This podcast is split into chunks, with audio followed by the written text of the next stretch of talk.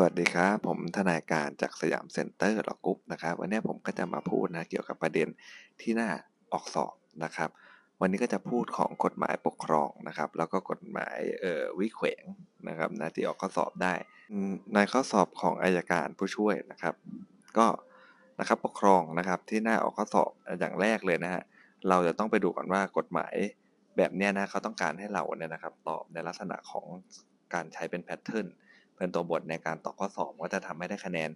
ดีกว่าคนอื่นๆเขานะครับเราไปดูครับว่าการตอบข้อสอบให้ได้คะแนนดีนะฮะต้องเขียนตัวบทที่เกี่ยวข้องให้ได้มากที่สุดเลยนะเท่าที่เราจะทำได้นะครับโดยเฉพาะมาตรา9มาตรา42แล้วมาตรา72นะมาตรา9ก็คืออะไรครับนะมันก็คืออำนาจเขาถูกไหมฮะ42แล้วก็72คือการกำหนดคำบังคับและนะครับการกำหนดคำบังคับให้42คือเป็นผู้มีสิทธิ์ฟ้องคดีฟ้องได้ด้วยอะไรบ้างนะเราต้องลากไม่ครบนะครับต้องจำไม่ได้นะถ้าข้อสอบเขาถามว่าคดีเนี่ยฟ้องศาลปกครองได้หรือเปล่านะครับเราต้องอธิบายถึงหน่วยงานที่ถูกฟ้องคดีด้วยเช่นอะไรครับเทศบาลเนี่ยเป็นหน่วยงานปกครองประเภทใดมีหน้าที่อย่างไรต้องเขียนละเอียดนะหลักกฎหมายที่ต้องเขียนในการตอบครับกรณีที่เป็นคำสั่งทางปกครองนะเรื่องคำสั่งทางปกครองก่อนนะครับก็เขียนบทนิยามก่อนเลยครับหน่วยงานทางปกครองหรือเจ้าหน้าที่รัฐหรือทั้ง2อย่างนะครับ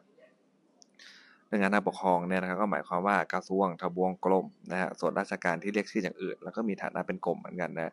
ราชการส่วนภูมิภาคราชการส่วนท้องถิ่นและวิสาหกิจที่ตั้งขึ้นโดยพระราชบัญญัติหรือพระราชกฤษฎีกานะครับหรือหน่วยงานอื่นของรัฐก็ได้นะและหมายความถึงหน่วยงานที่ได้รับมอบอำนาจและให้ใช้อำนาจปกครองนะครับ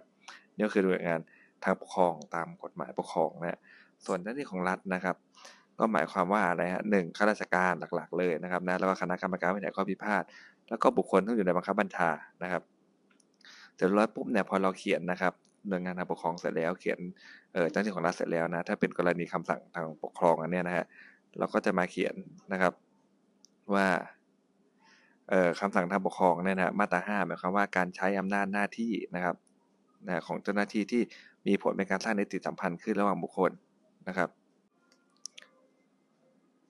อาการที่ก่อเปลี่ยนแปลงโอสงวนระงับนะฮะหรือมีผลต่อสถานภาพหรือสิทธิของบุคคลนะครับไม่ว่าจะเป็นการชั่วคราวถาวรเช่นเป็นเรื่องของการสั่งอนุญาตนะฮะการสั่งการการอนุญาตอนุมัติไม่ใช่อุทธรณ์อะไรก็ว่าไปนะแต่ว่าที่สำคัญคือมันไม่รวมถึงการออกกฎนะนี่ก็จะเป็นคำสั่งของทางปกครองนะครับ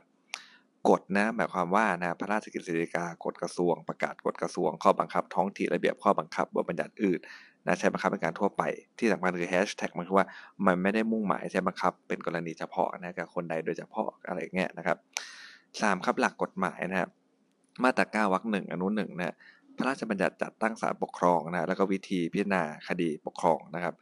พ.ศ. 2541นะครับหลักกฎหมายนะมาตรา9ครับศาลปกครองมีอำนาจพิจารณาพิพากษาหรือมีคำสั่งในเรื่องใดดังต่อไปนี้นะครับ1ก็คือว่าคดีพิพาทเกี่ยวกับการที่หน่วยงานทางปกครองหรือเจ้าหน้าที่ของรัฐเนี่ยกระทำการโดยไม่ชอบด้วยกฎหมายนะครับเวลาเราเขียนไปนะครับพ.ร.บ.เนี่ยนะฮะศาลปกครองมีอำนาจนะครับนี่คืออำนาจของศาลปกครองเลยนะแน่นอนว่าศาลปกครองเนี่ยไม่มีอำนาจในการมาดำเนินคดีพวกแพ่งสามัญนะครับจะมีล็อกเอาไว้เลยว่าทำคดีประเภทไหนได้บ้างแล้วก็จะมีล็อกไว้เลยว่าคำบังคับของศาลปกครองเนี่ยนะครับจะทำอะไรได้บ้างนะครับนะมันก็จะล้อกันไปพาราเรลกันไปมาตรามาตรา9นะครับแล้วก็มาตรา72นะครับก็จะล้อกันไปนะครับมาตรา9ครับศาลปกครองเนี่ยมีอำนาจพิจารณาพิพากษาด้วยคำสั่งในเรื่องเรื่องใดต่อไปนี้ครับ1ฮะคดีพิพาทเกี่ยวกับการที่หน่วยงานทางปกครองหรือหน้าที่ของรัฐครับกระทำการโดยไม่ชอบด้วยกฎหมายอันนี้ก็โดยตรงเลยนะฮะคดีพิพาทที่หน่วยงานของทางปกครองหรือที่รัฐเนี่ยนะครับเขาก็ทำการโดยไม่ชอบด้วยกฎหมายไม่ว่าจะเป็นการออกกฎนะครับหรือว่าจะเป็นการกระทำอื่นใดก็ได้นะฮะที่เป็นการกระทำไปโดยเนื่องจากการกระทำโดยที่เขาไม่มีอำนาจนะครับหรือใช้อำนาจเนี่ยไม่ถูกต้องนะครับตามกฎหมายนะไม่ถูกตามรูปแบบขั้นตอนก็คือพูดง่ายๆทำนอกกฎนะครับนะและหรือมีลักษณะเลือกปฏิบัติไม่เป็นธรรมสร้างขั้นตอนที่ไม่จำเป็นสร้างภาระเกินสมควรนะหรือเป็นการใช้ดุลยพินิจโดยไม่ชอบนะครับเพราะนั้นเนี่ยอนุ1เนี่ยมันจะเป็นเรื่องของการออกกฎคำสั่งการกระทำที่ทำโดยไม่มีกฎหมายให้อำนาจไว้หรือทำผิดขั้นผิดตอนนั่นแหละไม่ by the book นะครับนะแค่นั้นเองนะเพราะนั้นพอเราเขียนมาตรา9ได้เสร็จปุ๊บเนี่ยเราก็มาดูครับมาตรา42นะเขียนต่อมานะครับมาตรา42มันต้องล้อกันมานะมาตรา9เราบอกกันว่าอ๋อมันเป็นเรื่องคดีพิพาทที่มันเกี่ยวกับอะไรอยู่ในอำนาจศาลปกครองยังไงใช่ไหมฮะแล้วก็มามาตรา12ครับว่าผู้ใดได้รับความเดือดร้อนเสียหายหรืออาจเดือดร้อนเสียหายโดยหลีกเลี่ยงไม่ได้เลยนะ จากการกระทำหรืองดเว้นการกระทำของหน่วยงานทางปกครองนะฮะหรือเจ้าหน้าที่ของรัฐเนี่ยหรือมีข้อโต้แย้งเกี่ยวกับสัญญาทางปกครองนะหรือกรณีอื่นใดที่อยู่ในเขตอำนาจปกครองตามมาตรา9และการแก้ไขหรือการบรรเทาความเดือดร้อนนะหรือความเสียหายหรือยุติข้อโต้แย้งนั่นเนี่ยจะต้องมีคำบังคับตามที่กำหนดไว้ในมาตรา72ผู้นั้นก็จะมีสิทธิฟ้องคดีต่อศาลปกครองนะครับนะผู้นั้นก็จะมีสิทธิฟ้องคดีต่อศาลปกครองได้นะครับต้องมีสิทธิ์ก่อนนะไม่ว่าใครไม่ใช่ว่าใครก็ฟ้องได้นะมันเลยสำคัญว่าเราต้องใส่มาตรา42เข้ามานะครับก็คือเราต้องบอกว่าอ๋อตัวของตัวละครเนี้ยเดี๋ยวก็ให้มาตามข้อสอบนะฮะจะได้รับความเดือดร้อนเสียหายนะครับโดยไม่อาจหลีกเลี่ยงได้เลยนะครับเนื่องจากการกระทำหรืองดเว้นการกระทำของหน่วยงานทางปกครองนะครับนะและการแก้ไขหรือบรรเทาความเดือดร้อนนะฮะต้องมีคำบังคับตามที่กำหนดไว้ตามมาตรา72ด้วยนะเราเขียน wording นี้ด้วยนะครับนะจะต้องมีตามคำบังคับที่กำหนดไว้ตามมาตรา72ก็ถึงจะมีสิทธิฟ้องคดีต่อศาลปกครองนะครับหลักกฎหมายที่2วรรค2ครับถ้าเป็นคำสั่งที่ต้องอุทธรณ์ก่อนนะฮะก็จะบอกว่ากรณีที่มีกฎหมายกำหนดขั้นกำหนดตอนไว้แล้วนะวิธีการสำหรับการแก้ไขความเดือดร้อนหรือความเสียหายเรื่องใดเรื่องหนึ่งไว้โดยเฉพาะแล้วเนี่ยการฟ้องคดีปกครองครับในเรื่องนั้นจะทำได้ต่อเมื่อได้มีการนะฮะดำเนินการตามขั้นตอนและวิธีการดังกล่าวได้มีการสั่งการตามกฎหมายนั้นนะหรือได้มีการหรือไม่ได้มีการสั่งภายในเวลาอันสมควรนะครับหรือภายในเวลาที่กฎหมายนั้นกำหนดนะกรณีพวกนี้ก็จะเป็นกรณีที่อะไรครับกฎหมายเขากำหนดขั้นตอนว่าอย่าเพิ่งมาศาลปกครองนะครับนะมีวิธีการกับแก้ไขเรียบร้อยแล้วนะครับนะเนี่ยกฎหมายกำหนดขั้นตอนนะครับสำหรับอะไรครับสำหรับการแก้ไข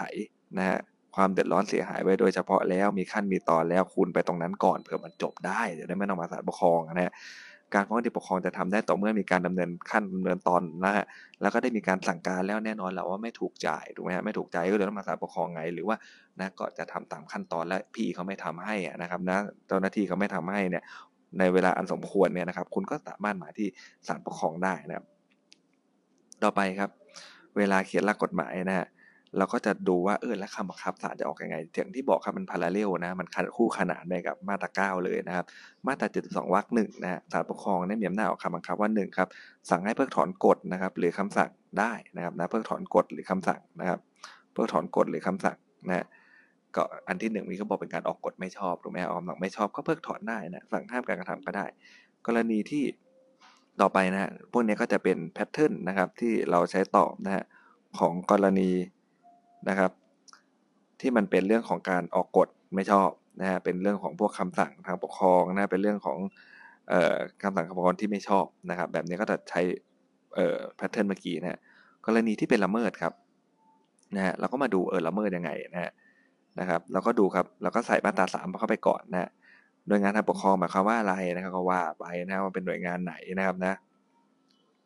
หมายความว่ากระทรวงทบวงกรมส่วนราชการที่เรียกอย่างอื่นมีฐานะเป็นกรมนะส่วนราชการภูมิภาคราชการท้องถิ่นอะไรก็ว่าไปนะครับนะใส่เข้าไปเลยนะเสร็จแล้วปุ๊บเราก็ใส่ว่าเจ้าหน้าที่ของรัฐเนี่ยก็หมายความว่าข้าราชการนะครับหลักๆเป็นข้าราชการแหละไม่น่าออกเกินนี้นะข้าราชการพนักงานลูกจ้างคณะบุคคลครับหรือผู้ปฏิบัติงานนะครับในหน่วยงานทางปกครองนะครับหรือ2ครับคณะกรรมการวินิจฉัยข้อพิพาทนะคณะกรรมการหรือบุคคลอื่นเนี่ยที่กฎหมายให้มีอำนาจในการออกกฎออกคำสั่งได้นะครับแล้วก็ส่วนข้อที่3นะครับบุคคลนะซึ่งอยู่ในบังคับบัญชานะครับในกำกับดูแลของหน่วยงานทางปกครองนะครับพอเราเขียนเสร็จเรียบร้อยปุ๊บมันเป็นละเมิดนะแล้วก็มาเขียนครับว่าอะไรฮะพระราชบัญญัติวิธีปฏิบัติราชการทางปกครองนะมาดูว่ามันเป็นคำสั่งทางปกครองหรือเปล่านะถ้าเป็นคำสั่งทางปกครองเราท่องได้เลยนะเพราะว่าถ้าเกิดคำสั่งทางปกครองเนี่ยจริงๆเขามีอยู่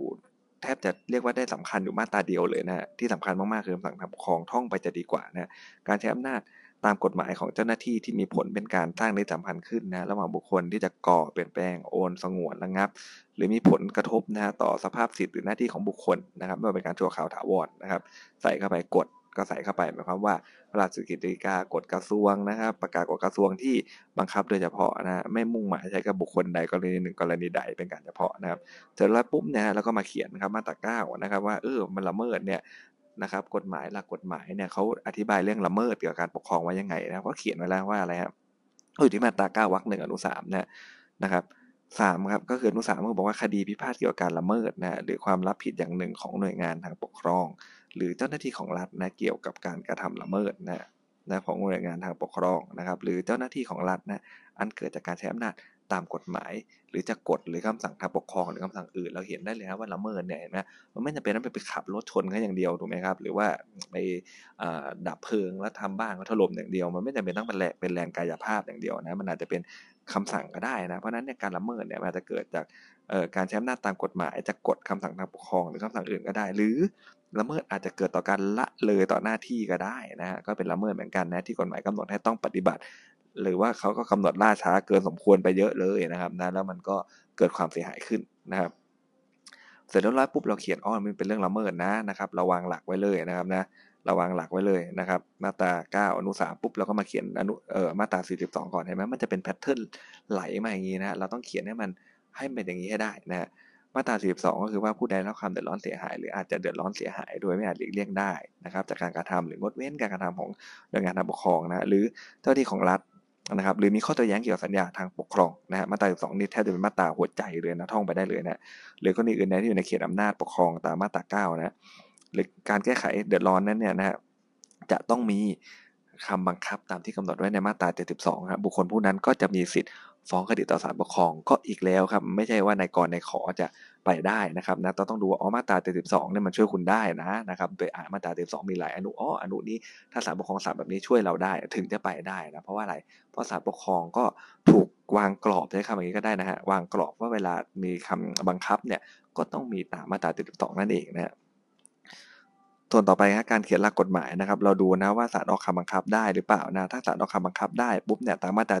72เรื่องละเมิดนะฮะก็จะเป็นอนุ3นะอย่างที่บอกมันคู่ขนานกันไปนะก็จะมีอำนาจในการกำหนดคำบังคับว่า3ฟ้องละเมิดอยากได้อะไรล่ะหลักๆก็ต้องอยากได้เงินถูกไหมฮะหลักๆก็อยากได้เงินนั่นแหละหรืออาจจะอยากให้กระทำการนี่แหละเพราะนั้นศาลก็จะสามารถที่จะออกคำบังคับนะครับที่จะสั่งให้ใช้เงินหรือส่งมอบทรัพย์สินหรือให้กระทำการหรืองดเว้นกระทำการนะ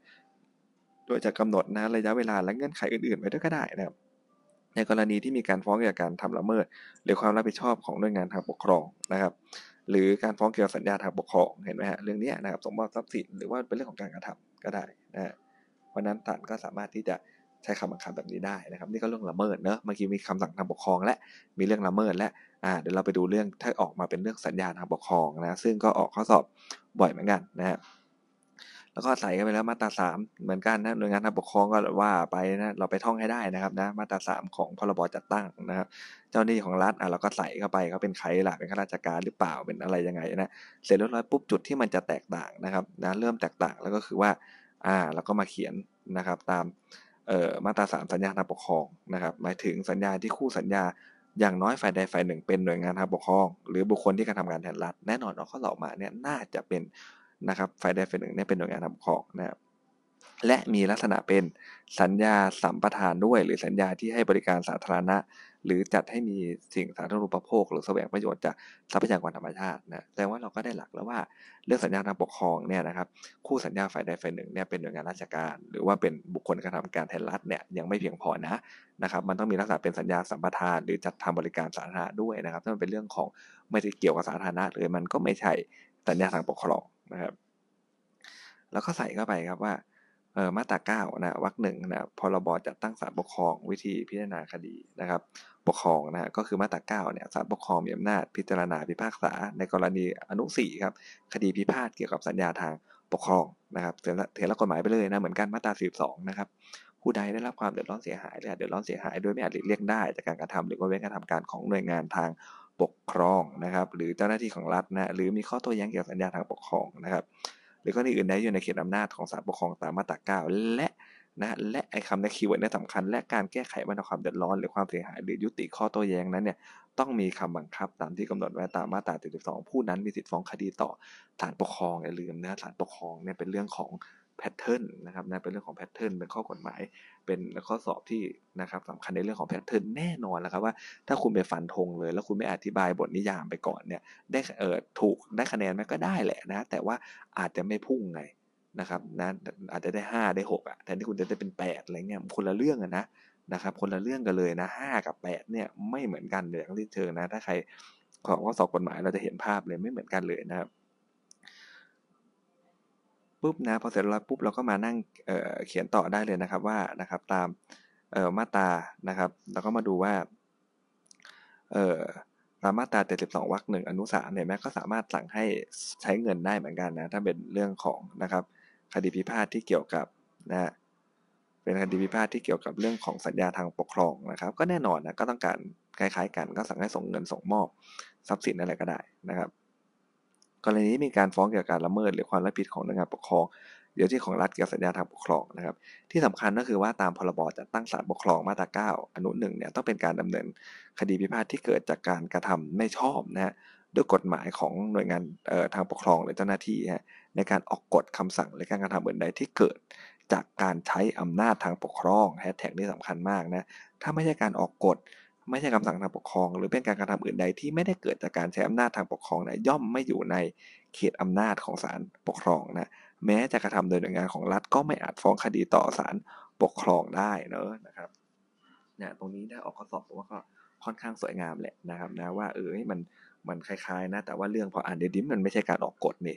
มันไม่ใช่คำสั่งทางปกครองนะครับมันไม่เกี่ยวกับอำนาจปกครองเลยนะครับไม่สามารถฟ้องต่อศาลปกครองได้นั่นเองก็ต้องไปฟ้องศาลอื่นเอาอะไรเงี้ยนะครับดังนั้นเนี่ยเราก็ต้องพิจารณาให้ได้ก่อนนะครับว่าเป็นการกระทำในปกครองในรูปแบบใดหรือไม่อย่างไรนะครับเป็นการกระทำทางปกครองรูปแบบไหนไหมนะคำสั่งทางปกครองนะครับเช่นก็จะมีลักษณะคือมันจริงๆคำสั่งทางปกครองเขามีหลายลักษณะมากเลยนะลักษณะเป็นคำสั่งเช่นอะไรครับคำสั่งของเจ้าพนักงานที่ดินปฏิเสธไม่ออกโฉนดที่ดินให้นะครับอ้าวที่ดินเราแท้ๆถูกไหมฮะหรือว่าลักษณะเป็นหนังสือก็ได้นะครับถ้าเป็นหนังสือก็ได้เช่นหนังสือสำคัญทำหน้าที่หลวงหนังสือไม่อนุญาตให้เขาใช้ที่อะไรอย่างเงี้ยนะหรือลักษณะของการอนุญาตก็ได้นะครับเช่นเขาไม่ออกใบอนุญาตสถานประกอบกิจการให้เราทำถูกทุกอย่างแล้วนะครับ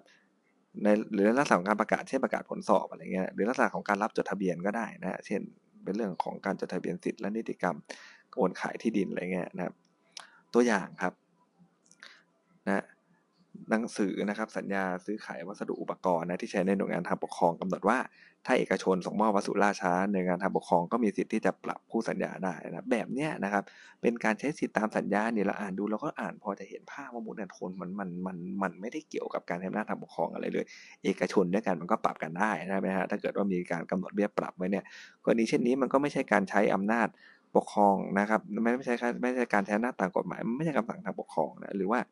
แพทย์นะในโรงพยาบาลของรัฐอย่างเงี้ยนะครับตรวจรักษาผู้ป่วยแล้วสั่งยาไม่ใช่การใช้อำนาจทางปกครองนี่นะครับนะแล้วกฎหมายไม่ได้มีไม่ใช่อำนาจใดๆและไม่ได้บังคับทางกฎหมายให้ผู้ป่วยต้องกินยาอะไรอย่างใดนะครับแล้วก็จุดที่น่าสำคัญต่อมานะครับก็คือว่านะครับคำสั่งทางปกครองเนี่ยนะจะต้องนะครับจะต้องสร้างนิติสัมพันธ์ขึ้นระหว่างบุคคลนะครับไม่ว่าจะเป็นการโอนเปลี่ยนแปลงก่อสงวนหรือระงับซึ่งสิทธิ์หรือหน้าที่ของบุคคลไม่ว่าชั่วคราวหรือถาวรเช่นอะไรฮะยื่นคำขออนุญาตก่อสร้างอาคารเจ้าหน้าที่ไม่อนุมัติก็การสร้างนิติสัมพันธ์แล้วนะครับมันก็จะมีผลกระทบและคำสั่งอนุญาตให้ก่อสร้างอาคารโดยผู้ว่าก่อให้เกิดนิติสัมพันธ์ขึ้นนะครับผู้ขอย่อมมีสิทธิ์ก่อสร้างอาคารได้นะการที่อันนี้น่าสนใจครับเจ้าที่ตำรวจใช้กำลังสลายการชุมนุมเนี่ยนะครับไม่ได้มีผลนะครับในทางผูกนิติสัมพันธ์เลยคือจึงไม่ใช่ลักษณะในการปกครองนะไม่ใช่คำสั่งในการปกครองนะคำสั่งให้พักราชการไว้ก่อนนะเพื่อรอผลการสอบสวนว่ากระทำผิดทางวินัยหรือไม่เนี่ยไม่ใช่คำสั่งทางปกครองนะครับแต่เมื่อคณะกรรมการสอบสวนทางวินัยเนี่ยได้เสนอความเห็นนะต่อผู้บังคับบัญชาของข้าราชการว่าได้มีคำสั่งนะฮะให้ไล่ข้าราชการออกเนื่องจากว่าเจอข้าราชการมีหลักฐานว่าทุจริตนี่นะครับความเห็นของคณะกรรมการสอบสวนที่เสนอนะฮะแฮชแท็กมันคือคำว่าเสนอเนี่ยให้ไล่ออกเนี่ยไม่ใช่คำสั่งทางปกครองเพราะว่ายังไม่ได้มีการก่อเปลี่ยนแปลงโอนสงวนหรือระงับไม่มีผลกระทบต่อสถานภาพสิทธิหน้าที่อะไรเลยนะเป็นเพียงขั้นตอนของการเตรียมการนะครับของเจ้าหน้าที่นะเพื่อจัดให้มีนะคำสั่งทางปกครองหรือคำสั่งลงโทษทางวินัยแต่ไปเท่านั้นนะครับถ้าเกิดเราได้อ่านในข้อสอบปุ๊บมีคำว่าเสนอนะครับมีทางเนี่ยเป็นความเห็นที่เสนอให้ทำนู่นทำนี่เนี่ยเสนอมียังคำสั่งยังไม่มีถูกไหมเพราะนั้นเนี่ยยังไม่ใช่คำสั่งทางปกครองนะครับแฮชแท็กมันคือว่านะครับเป็นครับยังไม่เป็นคำสั่งทางปกครองถ้าแค่เสนอเฉยๆนะแต่ว่าถ้าเกิดคำสั่งให้พักราชการไว้ก่อนเพื่อรอผลการสอบสวนไอ้แบบเนี้ยเป็นแหละนะครับไอ้แบบเนี้ยเป็นแหละนะครับเพราะว่ามันมีผลกระทบต่อสถานภาพสิทธิหรือทางหน้าที่แล้วนะครับ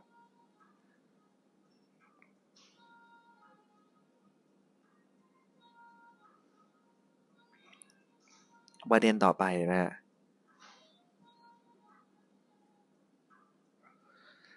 ในกรณีที่ผู้เสียหายเห็นว่าหน่วยงานของรัฐนะครับหน่วยงานทางปกครองออกกฎไม่ชอบนะผู้เสียหายก็ย่อมมีสิทธิ์ยื่นฟ้องต่อศาลปกครองได้ถ้าออกกฎโดยไม่ชอบนะครับตามมาตรา9วรรค1อนุ1เลยนะในกรณีที่หน่วยงานทางปกครองนะหรือหน้าที่ของรัฐเนี่ยกระทำการอื่นไม่ชอบด้วยกฎหมายครับซึ่งคำว่ากระทำการอื่นใดหมายถึงการกระทำใดๆนะไม่ใช่การออกกฎนะครับไม่ใช่คำสั่งทางปกครองแล้วนะครับแต่เกิดจากการใช้อำนาจทางปกครองนะหากทำให้ผู้ฟ้องคดีได้รับความเสียหายเนี่ยผู้ฟ้องคดีก็จะมีสิทธิฟ้องต่อศาลได้เช่นกันนะครับตามมาตรา9วรรค1อนุ1เช่นนะหน่วยงานทางปกครองจัดทำบริการสาธารณะโดยติดตั้งอ่างเก็บน้ำขนาดใหญ่เลยให้ชาวบ้านมาใช้นะครับและถังดังกล่าวไปขวางทางเข้าบ้านเขาแล้วมันเข้าบ้านไม่ได้นะการจะทำการสาธารณะดังกล่าวแน่นอนเราไม่ใช่การออกกฎนะครับนะเรื่องเนี้ยถังน้ำไม่ใช่การออกกฎนะไม่ใช่การออกคำสั่งด้วย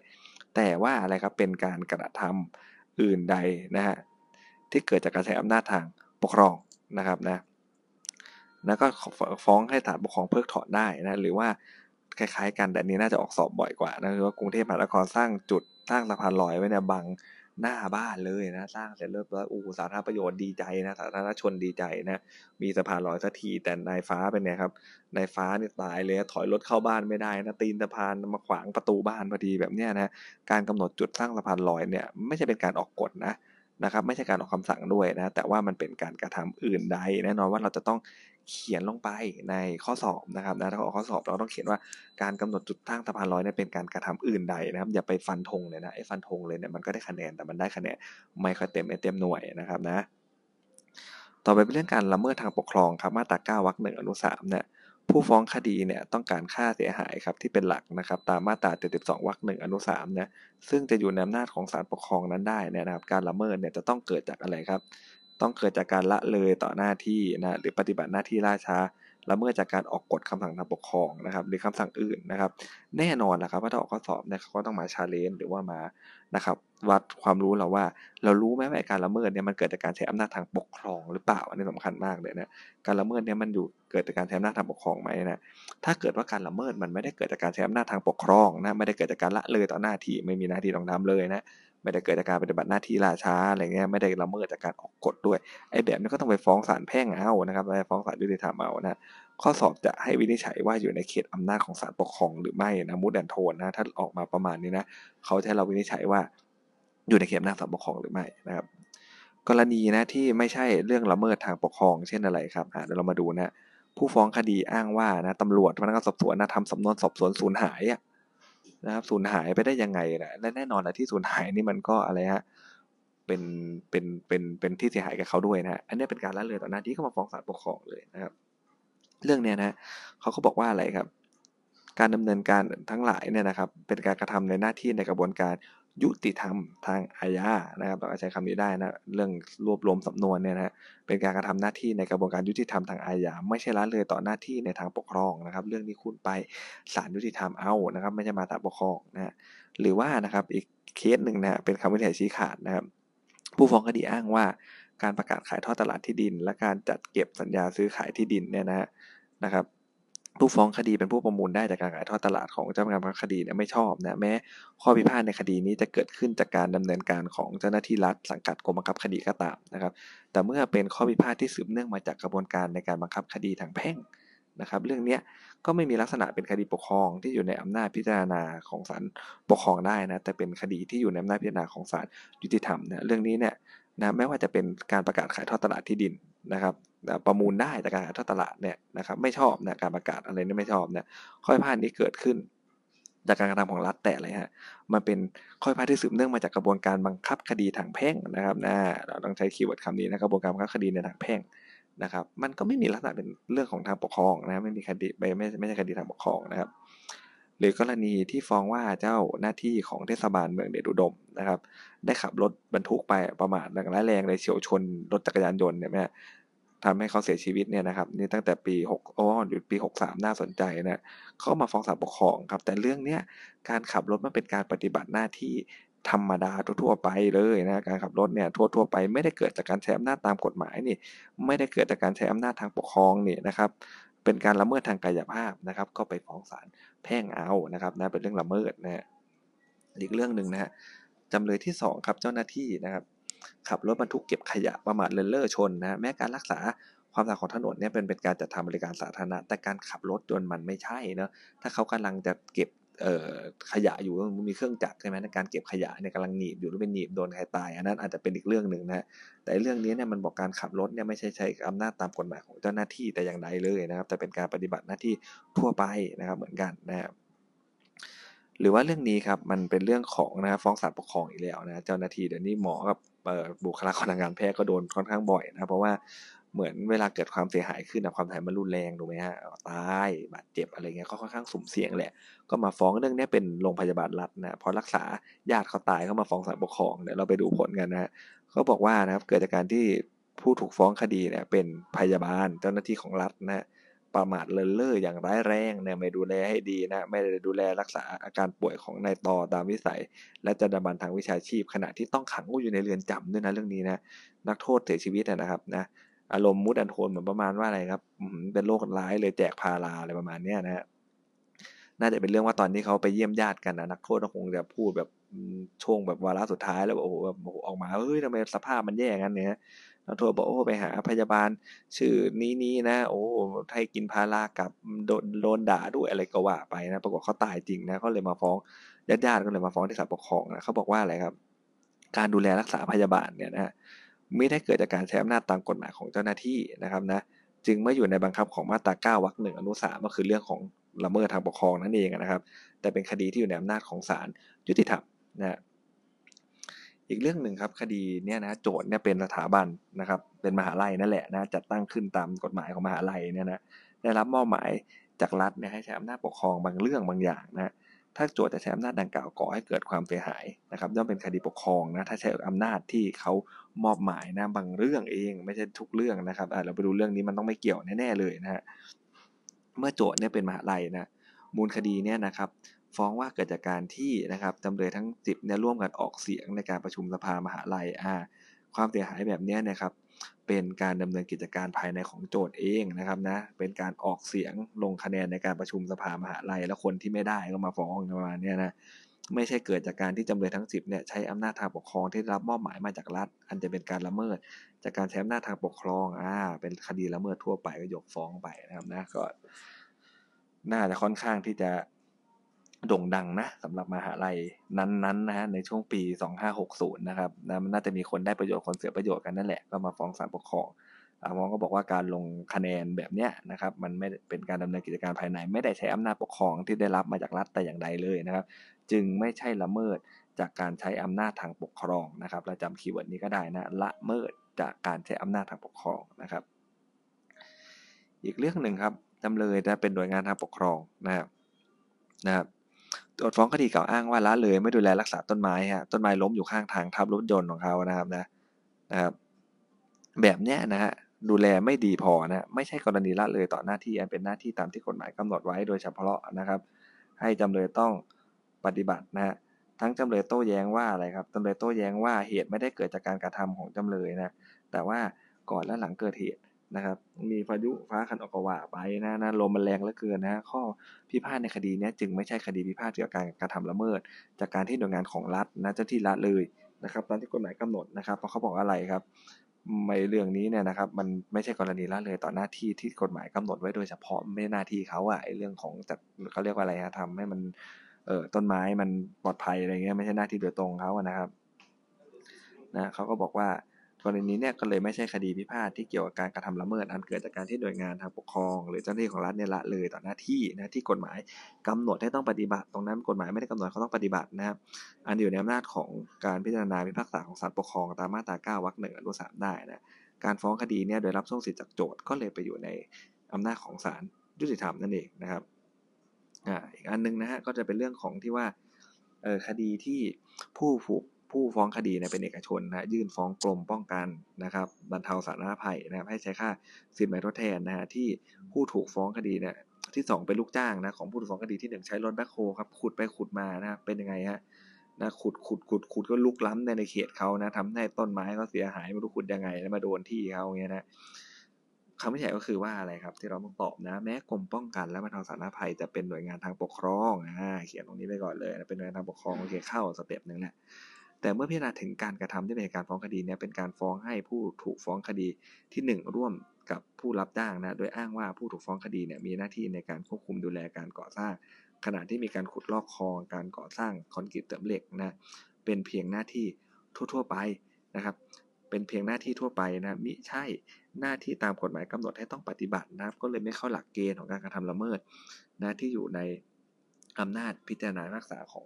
ศาลปกครองนะหลักๆถ้ามันออกเรื่องนี้เราก็ต้องดูว่าอะไรครับเป็นหน้าที่ที่กฎหมายกำหนดต้องปฏิบัติไหมนะครับเรื่องนี้เนี่ยเขาป้องกันนะบรรเทาสาธารณภัยไอ้เนี่ยเรื่องของเขาถูกไหมฮะแต่เรื่องนี้มันไปขุดนะเพื่อจะอะไรครับ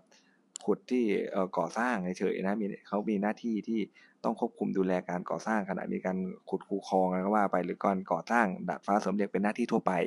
ไม่ใช่หน้าที่ตามกฎหมายกำหนดต้องปฏิบัตินะเมื่อมันเกิดละเมิดอะไรขึ้นเนี่ยมันก็ไม่ใช่ละเมิดทางปกครองนะครับเป็นละเมิดปกติก็ไปฟ้องศาลยุติธรรมไปนะครับ